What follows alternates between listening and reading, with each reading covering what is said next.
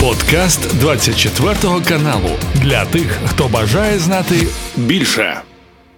Детальніше ось ці новини з міжнародної арени обговоримо із керівником центру громадської аналітики вежа Валерій Клучок з нами на прямому зв'язку. Пане Валерію, вітання вам і дякую, що приєднуєтеся до нашого ефіру. Вітаю вас, друзі! Слава Україні! Героям слава! Давайте почнемо з Ізраїля, але поговоримо також і про зв'язок із російсько-українською війною.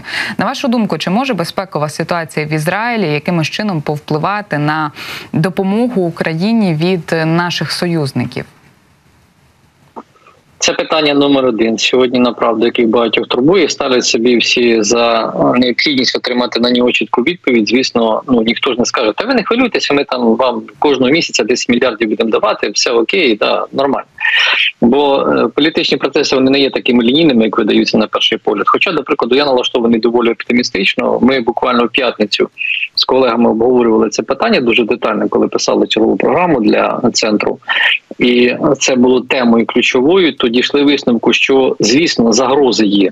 Ну безумовно, але а, ну наскільки зараз потужно розвиваються глобальні процеси в світі, що ми а, незалежно від того, да незалежно від того.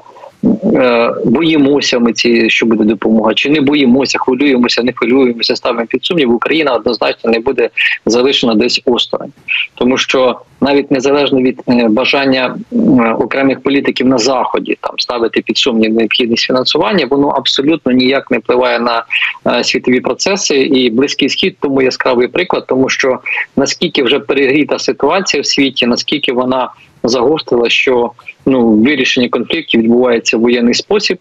Це вже більш ніж очевидно, вже можна навіть говорити. І я ну не не боюся цього слова. Початок третьої світової він уже ось тут десь є.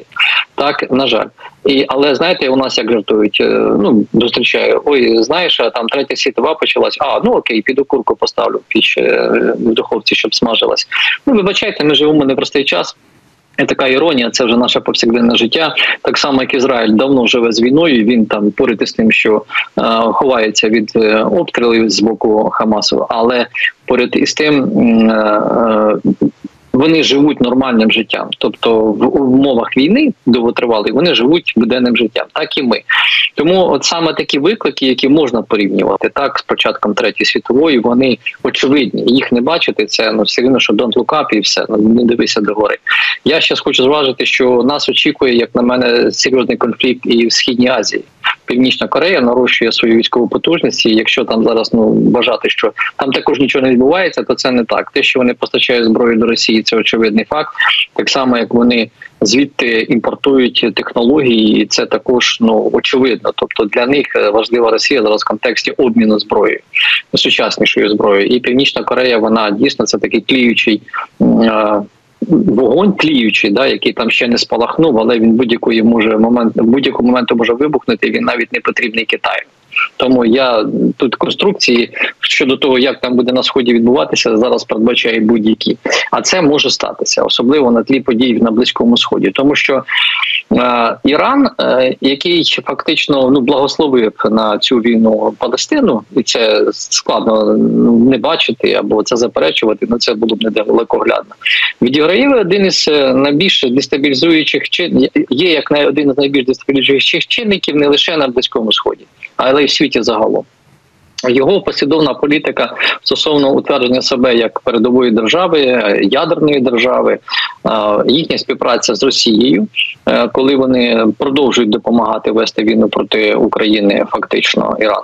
Вони дійсно зараз хочуть заявити себе і заявляють себе як лідерами близького сходу, але там претендентів на це лідерство продовжує багатьох сторіч багато. Тому ця вся історія, яка накипіла, про яку я кажу, вона просто зараз вибухнула. І звісно, не варто складати з важелів Хезболу, яка долучилася до війни проти Ізраїлю, тому що це дуже важливий момент, і підтягування безпосередньо військ та військової авіації, військово-морських сил Сполучених Штатів Америки ближче до близького сходу. Що це означає? Це означає, що на сьогоднішній день та багаторічна, багатодесятирічна історія непроста з Ізраїлем, де думки розділяються, де Палестину зараз намагаються показувати як народ, який відвоює свої території, але ніхто не хоче купнути в історію глибину е, появи саме арабської Палестини, так е, в цьому регіоні. Я на цьому наголошую. Ну я не хочу вдаватися зараз в історії. Просто давайте ми зафіксуємо позицію від е, того моменту, коли Ізраїль був визнаний організацією Об'єднаних Націй як незалежна держава.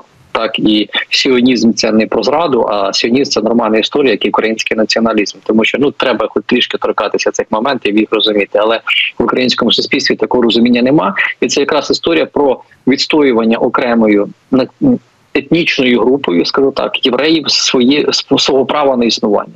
Тобто, це треба розуміти, що це правила світу, і якби до прикладу і Палестина, яка ну дуже довго, да, багатьох продовж багатьох років тисячоріч, да, не погоджується з тим, що це в тому числі і земля, точніше, взагалі земля єврейська, так. І вони мають право євреї там жити. Вони не вели агресивні дії проти Ізраїлю. Цього б не було. Але є підбурювачі, той самий же Іран, і Ліван, ну і Росія опосередковано, тому що я не вважаю тут ну прямою якоюсь кореляцією впливу Росії на Палестину. Ну, хоча вона да, звісно, присутня, десь там є вона, але тут швидше історія про Іран і саме вирішення конфлікту близькосхідного. Нам дасть змогу, нам дасть змогу е, більше сконцентруватися саме на проблемах е, фінансування забезпечення спроможності вести е, спротив російській агресії, тобто говорячи говорячи вже простою простою мовою, сьогодні вирішення близькосхідного конфлікту в інтересах України. Бо якщо Іран впаде, а велика ймовірність того, що це може статися, якщо він буде відверто виступати, він рано чи пізно виступить відверто, і тут вже підключаться Сполучені Штати Америки. Якщо Іран впаде, то безумовно і цей іранський режим, так то безумовно потужності Росії вести війну проти України будуть меншими. Бо на сьогодні треба відсікти тих, е, хто допомагає Росії продовжувати вбивати українців, тому що історія Палестина Ізраїль це абсолютно ідентична історія Росія Україна питанні терористичних дій. Це не помічати. Ну вибачте, це просто виправдовувати вбивства мирних громадян цивільних громадян, та і загалом які територіальні претензії можуть бути, якщо встановлені от правила ООН встановлені правила, сіли домовилися. Так те, що ви не хочете домовлятися, на вас там інша там позиція. Ну ви або сприймаєте правила світові, або ви будете знищені. Це ну закон світу такий. Тому з Палестиною така історія. На жаль, на жаль, я говорю на жаль. І вирішення саме цього близькосхідного конфлікту, який тліє вже ну десятиріччями, він дійсно дасть змогу е, зменшити потужності Росії вести війну. Тому я і говорю, що Північна Корея це ну питання номер два, яким доведеться опікуватися. І е, коли стоїть питання про те, чи буде достатньо Україні фінансів е, забезпечувати ведення бойових дій, буде світ змушений буде просто допомагати. І от ініціатива навіть Байдена про е, ну поки що на рівні преси, так але виділити 100 мільярдів замість 24 мільярдів доларів для підтримки України. Це тому доказ. Я абсолютно ну сприймаю як достовірну цю інформацію, тому що до Білого Дому їхні політичні процеси це виклики на тлі виборів. Вибори нікуди не відсунеш, як бачимо, навіть Україну схиляють до виборів в умовах війни, бо це вже становиться ну загальноцвітовим трендом. Да? Ну війна війною, а демократія має підтримуватися. І безумовно, що такі гроші будуть виділені. Лише питання часу і домовленостей Джозефа Байдена на політичному рівні, партійному рівні із республіканцями. Торги будуть однозначно. Пане Валерію, чи могли б ми також до теми детальніше поговорити про те, як загострення ситуації на близькому сході, от навмисне говорю не просто про Ізраїль, так може впливати на політичні процеси у світі? Адже навіть за цих три дні багато чого сталося. Іран, наприклад, відкрито підтримав е, Хамас. Саудівська Аравія у той час зробила дуже обережну заяву. Так, ну але так. в той же час США починають мобілізувати свої ресурси. Так розуміємо, що тут можна знайти і російський слід у цій ситуації. Е, загалом чи можуть після цього політичні процеси, чиясь підтримка або чиєсь негативне ставлення докорінно змінитися? Я вже я я перепрошую, я ще мушу додати. Я вже не говорю про те, що три дні, і, от, наприклад, у е, секторі Газа е, є понад 123 тисячі переселенців. Про це повідомляє Times of Israel. Ну і ця цифра вона насправді велика, зважаючи на те, що минуло кілька діб буквально. Дозвольте поточнити негативне ставлення до кого чи до чого. Е, якщо ми говоримо просто про різні стосунки різних країн. Ну так, якщо так, то тут просто відкриються, оголяться да, справжність намірів тих країн, які дотичні до цих процесів. Бо якщо а, вчора, позавчора ми ставили під сумнів, до прикладу, а чи Єгипет підтримує Ізраїль, чи не підтримує Ізраїль, да, він став на нейтральну позицію. Так, там був інцидент у самому Єгипті щодо вбивства поліцейським туристів, але я думаю, що то швидше такий ексцес.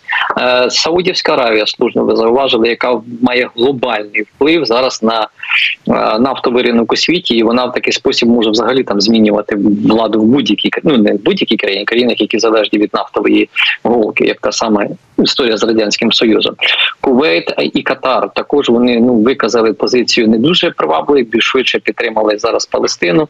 Але що стосується саме історії е, із е, формуванням позицій країн на близькому сході і далі від нього е, стосовно підтримки чи не підтримки терористичних дій, це в силу різних обставин, що складається ця історія добра. Чому тому, що ми фактично бачимо позиції країни, розуміємо, хто на якому боці може виступати, бо проблема світова, ми вже з вами і проговорювали, а саме е, профілактики, скажу так, тероризму, запобігання тероризму, вона є, але усвідомлення її в світі країнами, які там десь заховалися за ширмою, та нічого не хай ми там примажемося, десь так е, не будемо на це звертати увагу. Це неправильно. Це ховати голову в пісок і не помічати, не розуміти очевидних речей. Наприклад, у мене не потішила заява е, Анджія Дуди, президента Польщі, який сказав, що ну ми там бачимо ситуацію Ізраїлю, ми за нею спостерігаємо і будемо визначатися з позиції власних інтересів. Е, це також десь ближче до нейтральності, але бути нейтральним в історії палестинсько-ізраїльського конфлікту не можна.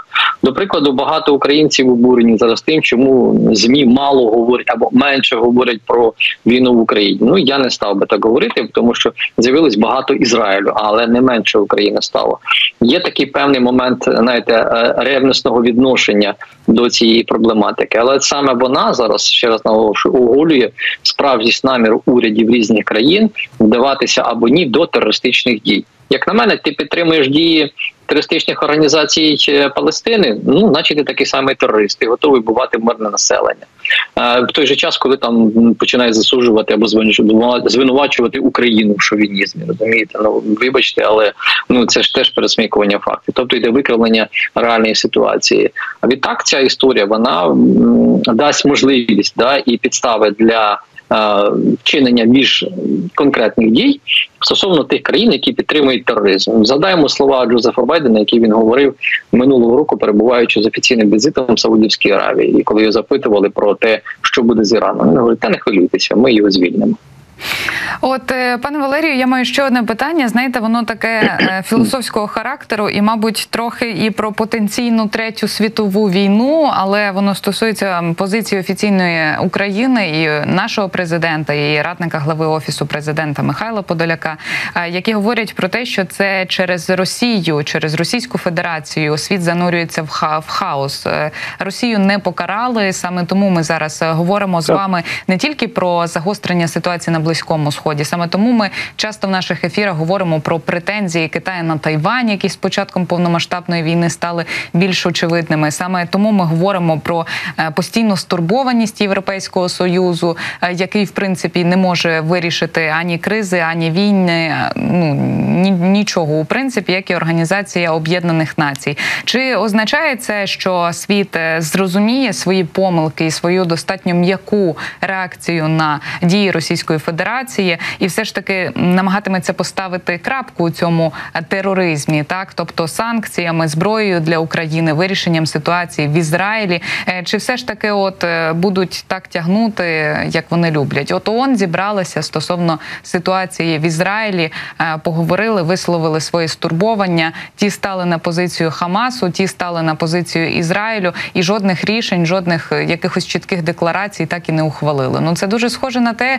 що відбувалося на початку повномасштабного вторгнення, коли ООН теж збиралася, і вони, начебто, щось там е, декларували, резолюції ухвалювали, але конкретних чітких дій ще не було. Ну, звичайно, абсолютно. Але тут дві тези лунає зараз. Ну, перше, ну знаєте, можна розглядати зараз. Я я дуже застереженням. Всі, хто мене дивляться, це це не моя теза, це вона є. Да? Як це можуть сприймати? Е, мовляв, дивіться, це дуже правильно, що світ так реагує. Він ну, така конспірологія. Він зараз витягує на поверхню справжніх терористів, але ж терористів ціною вбивств мирне населення. Відтак він мобілізується. І ну абсолютно я переконаний, що Росії буде розповідати. Дивіться, який пасивний захід він дає вбивати мирне цивільне населення в Ізраїлі або якось так. Ну будуть викривлювати.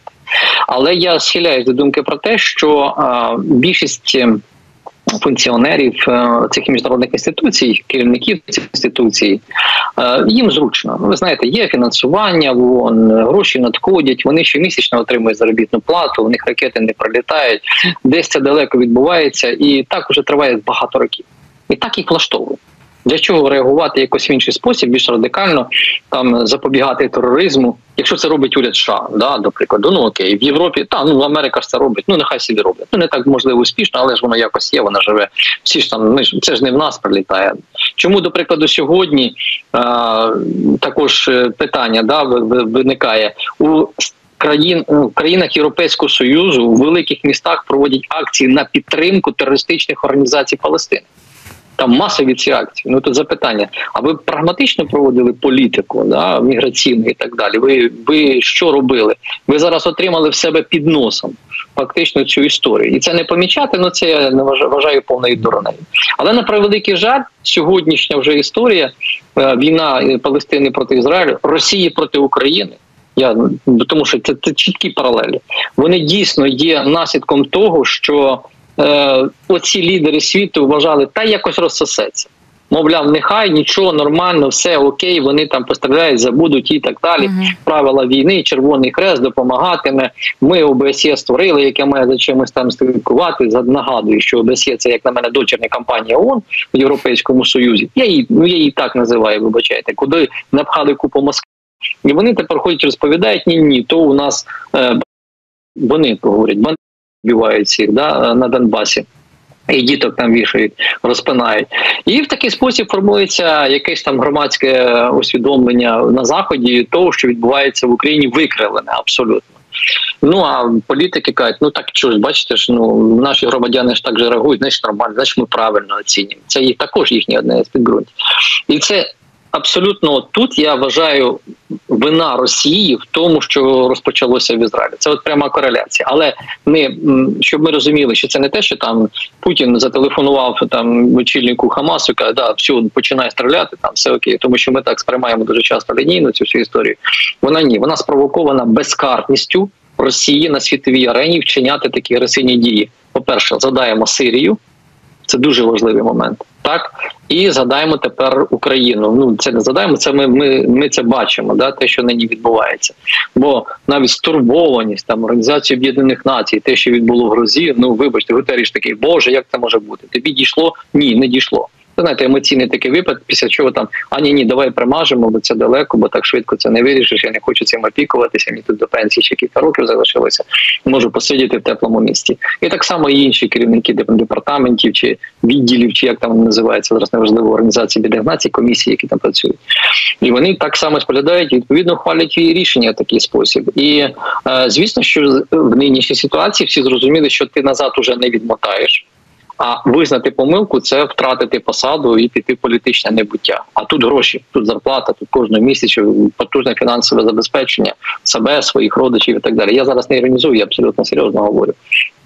І звісно, що для світу це виклик. Уряди країн це розуміють. Вони розуміють. Е, е, критичність ситуації, яка є в ООН, вони розуміють, що ця інституція суттєво деградувала, але змінити її на даному етапі неможливо тому що знаходяться всі фактично у фазі гарячих конфліктів у світі. І якщо цей зараз процес розпочати, то ця конструкція посипеться ще швидше і буде повний хаос. І зрозуміло, що керівники багатьох країн намагаються ну в першу чергу там потужних США, я вважаю, Велика Британія е, до певної міри Франція, Німеччина намагаються це тримати в якомусь керованому хаосі, і а, те, що такі потуги є, то це очевидно, бо буквально нині відбувається візит міністра закордонних справ Китаю Іван і до Сполучених Штатів Америки.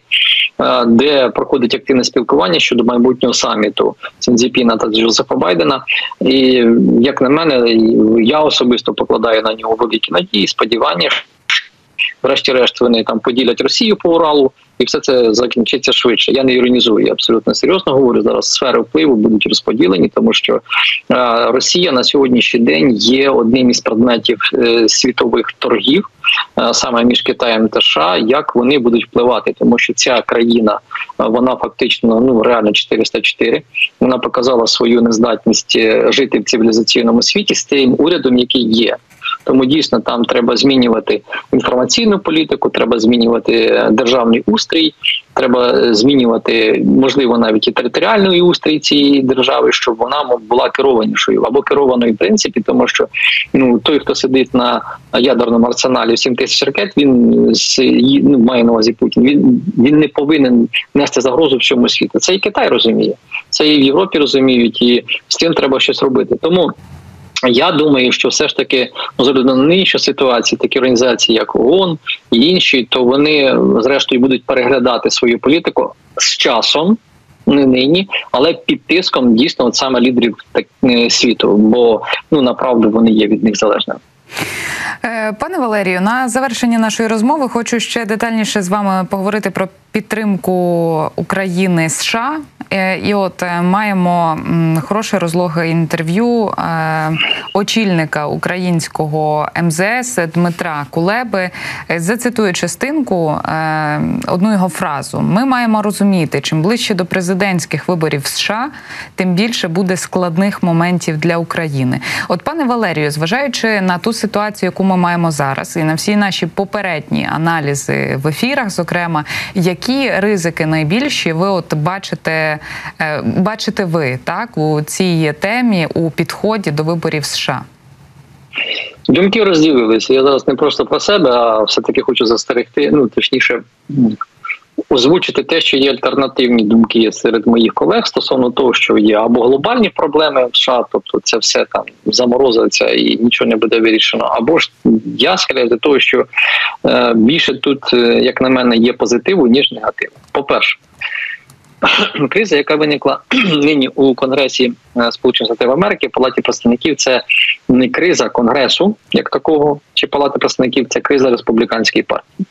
Вона, звісно, має пряме відображення на роботі е, саме конгресу загалом, бо вони ухвалюють е, перший в читанні, фактично на першій стадії будь-які законодавчі ініціативи, які потрібні і США і світу загалом. І тут дійсно наше питання самовиділення фінансової допомоги.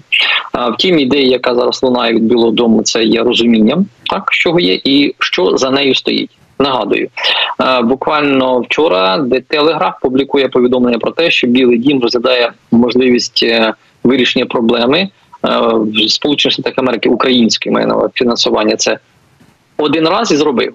Тобто там так дослівно воно прикладається.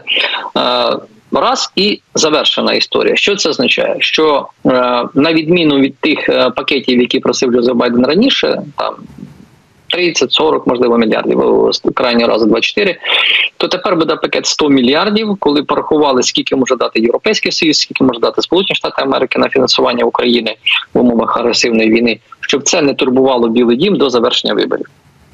Але звісно, що ця вся історія буде означати, як я й говорив, е, поступки республіканців, які зараз будують свою рекламну е, виборчу кампанію, ну і рекламну кампанію передвиборчу саме на тлі загострення ситуації.